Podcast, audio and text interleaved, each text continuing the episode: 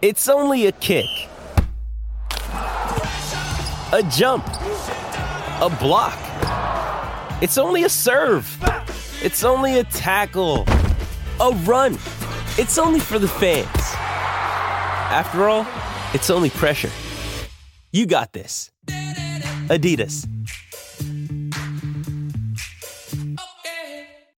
With threats to our nation waiting around every corner, adaptability is more important than ever. When conditions change without notice, quick strategic thinking is crucial. And with obstacles consistently impending, determination is essential in overcoming them. It's this willingness, decisiveness, and resilience that sets Marines apart. With our fighting spirit, we don't just fight battles, we win them. Marines are the constant our nation counts on to fight the unknown. And through adaptable problem solving, we do just that. Learn more at marines.com.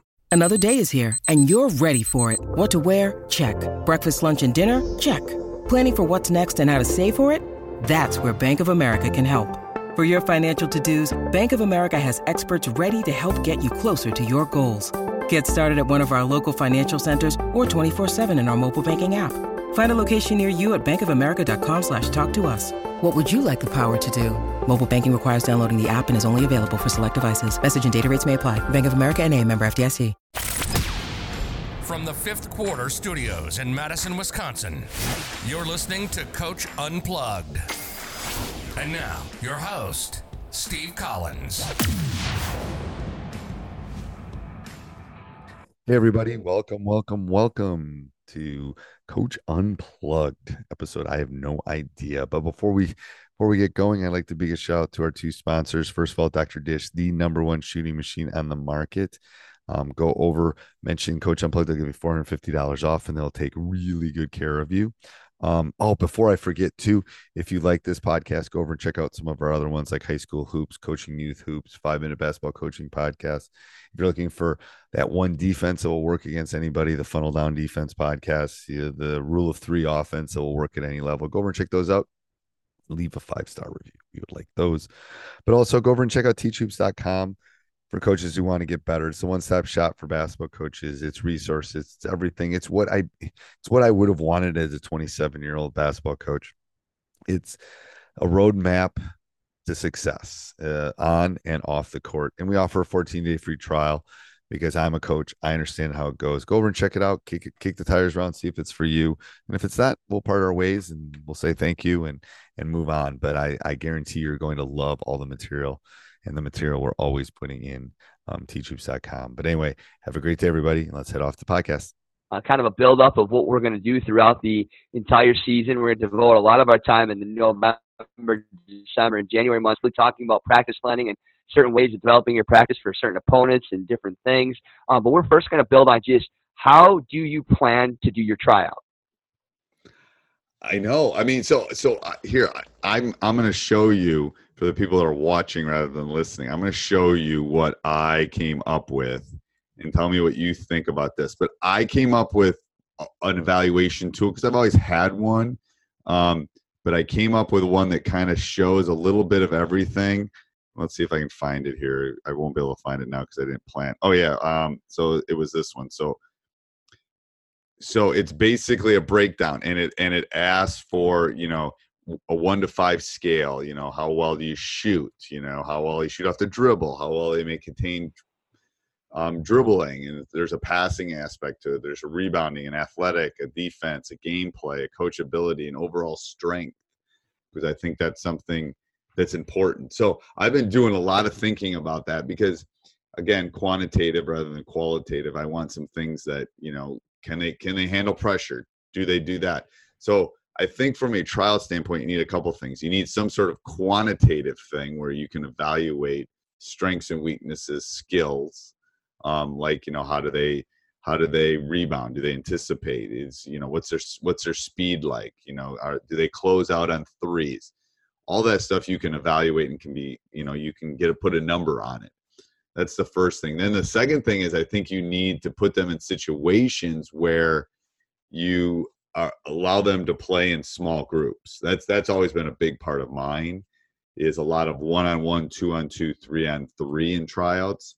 Uh, because it's easier to evaluate skill sets in those small environments rather than you know the, the drills or the five on five stuff. Um, so every every one of my tryouts, I'm looking for I'm looking for all the things I just listed. You know, there's probably 40 things on that list, but I'm also looking for you know you know how do they create how do they make other people around them better um, and and all those things can can show themselves in small game like situations i don't know how have you done things in the past I think it's more difficult for coaches that maybe coach at the freshman or sophomore level because you just have so many players, and right. they tend to be uh, there's a I, I think there's less of a gap. Um, you'll have you'll have your five or six really good players, and then you'll have about 15 or 20 kids that are very, very similar. Right. So you got to have some type of tool, and you got to know what you're looking for, um, because you know that's that's going to be something that you are going to have to be able to communicate with parents, be able to communicate with kids. Um, I don't think you're going to leave anything on on.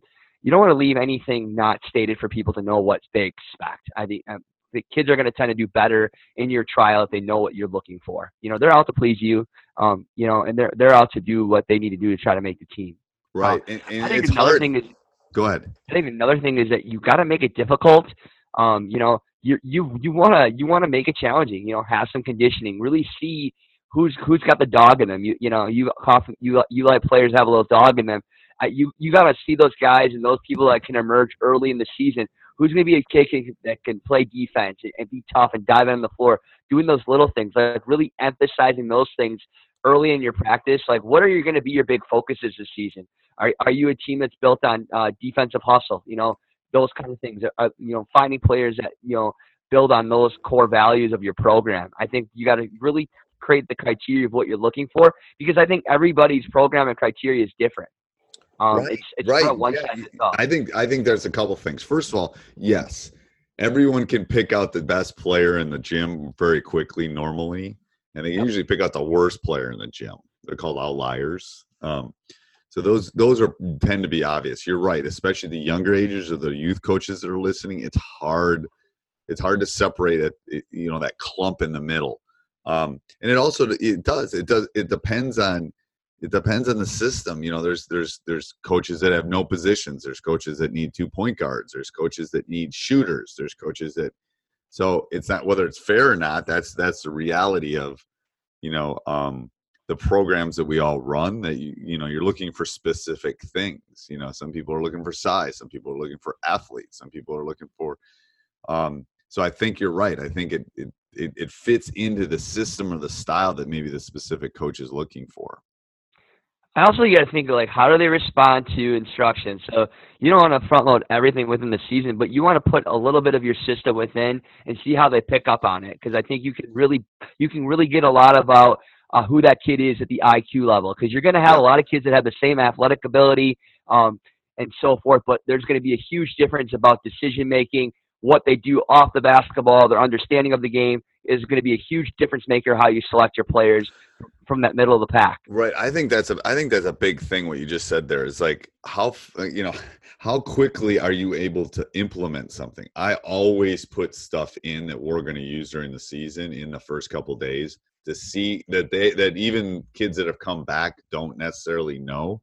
I might be testing it, but I might be also I'm also checking to see how quickly they can pick it up how well if they don't know it how they add how they how they get around solving problems basically like or you know at the youth level when they were little and you put five man weave out there some kids knew how to do it you'd quickly find out who could who could adjust. Well maybe we're you know we're doing some tweaks to our offense. So in those first couple days we're going to do some stuff with our offense and we're going to we're going to work on that. And then i'm going to see how kids adjust to it um, and how quickly they pick it up. I think that because it, it, it shows what kind you know how fast can i put you know it, it, there's 30 seconds left i call a timeout and i got to diagram something up that maybe we haven't done which isn't normally going to happen but maybe how quickly can they adjust on the fly? I think that's i think that's an under tested thing especially at the high school level and the higher high school level. And i also think that sometimes people make uh, trials a complete isolation. I think it also has to have a practice feel to it.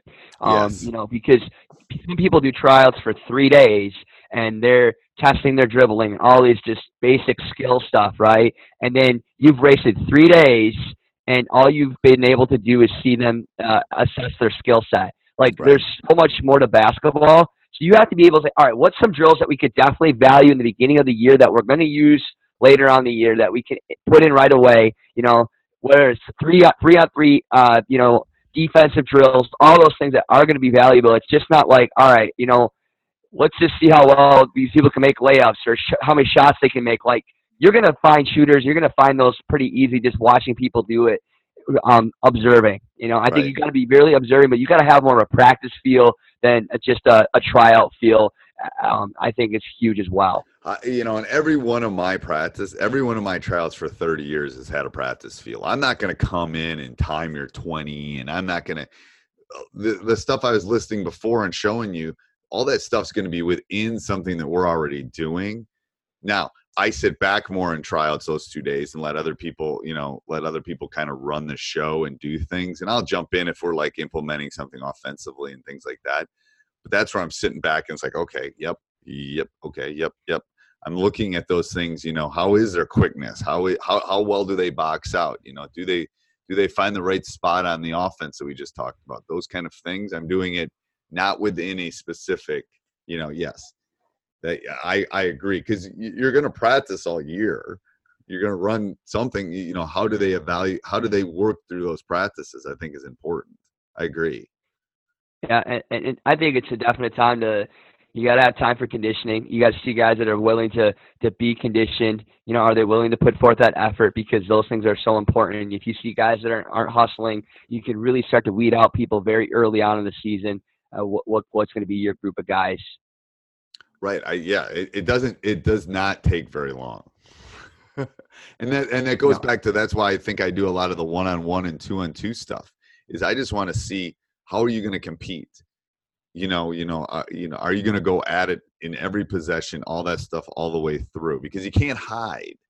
Um, you know, you and I have talked about that. One on one, two on two, you can't hide. You, can't got to play. um, so I think that's why it's also important. Any any other things for coaches? I'll I just think the last thing is is that you want to pick the players that are going to make your team the best. It's Yes. not always the 15 best players. It's the 15 guys or 12 guys that are going to fit the mold for that season.